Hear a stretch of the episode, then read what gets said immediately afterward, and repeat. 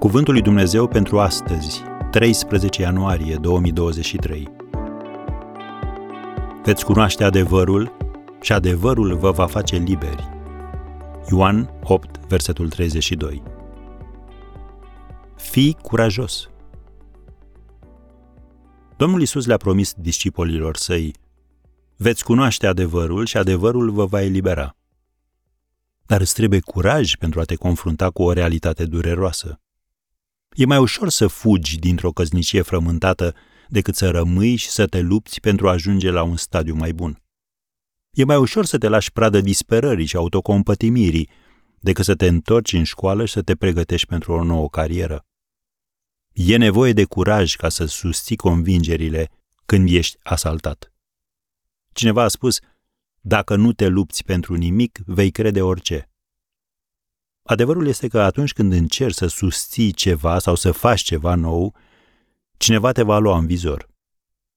Cuvântul curaj derivă din cuvântul franțuzesc cœur, care înseamnă inimă, de unde vine și expresia sinonimă pentru curaj, a nu-ți pierde inima.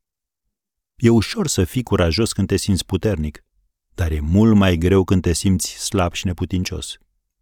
Cu toate acestea, atunci ai cea mai mare nevoie de curaj generalul Omar Bradley a făcut următoarea remarcă.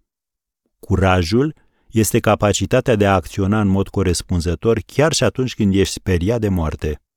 Am încheiat citatul. Și curajul la care se referă generalul nu este o bravadă lipsită de conținut. N-are nimic de a face cu mentalitatea prefăte până reușești. Sau cu proverbul șoarecele curajos își face culcuș în urechea pisicii. Curajul înseamnă să spui dacă Dumnezeu a promis, eu cred. Și să mergi înainte în ciuda obstacolelor.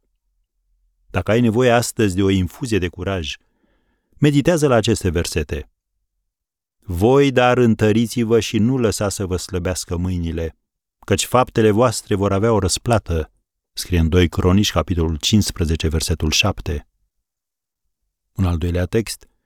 Întăriți mâinile slăbănogite și întăriți genunchii care se clatină.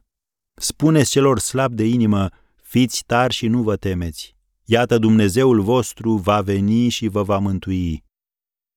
Isaia 35, versetele 3 și 4. Așadar, întărește-te bazându-te pe Domnul și pe cuvântul Lui.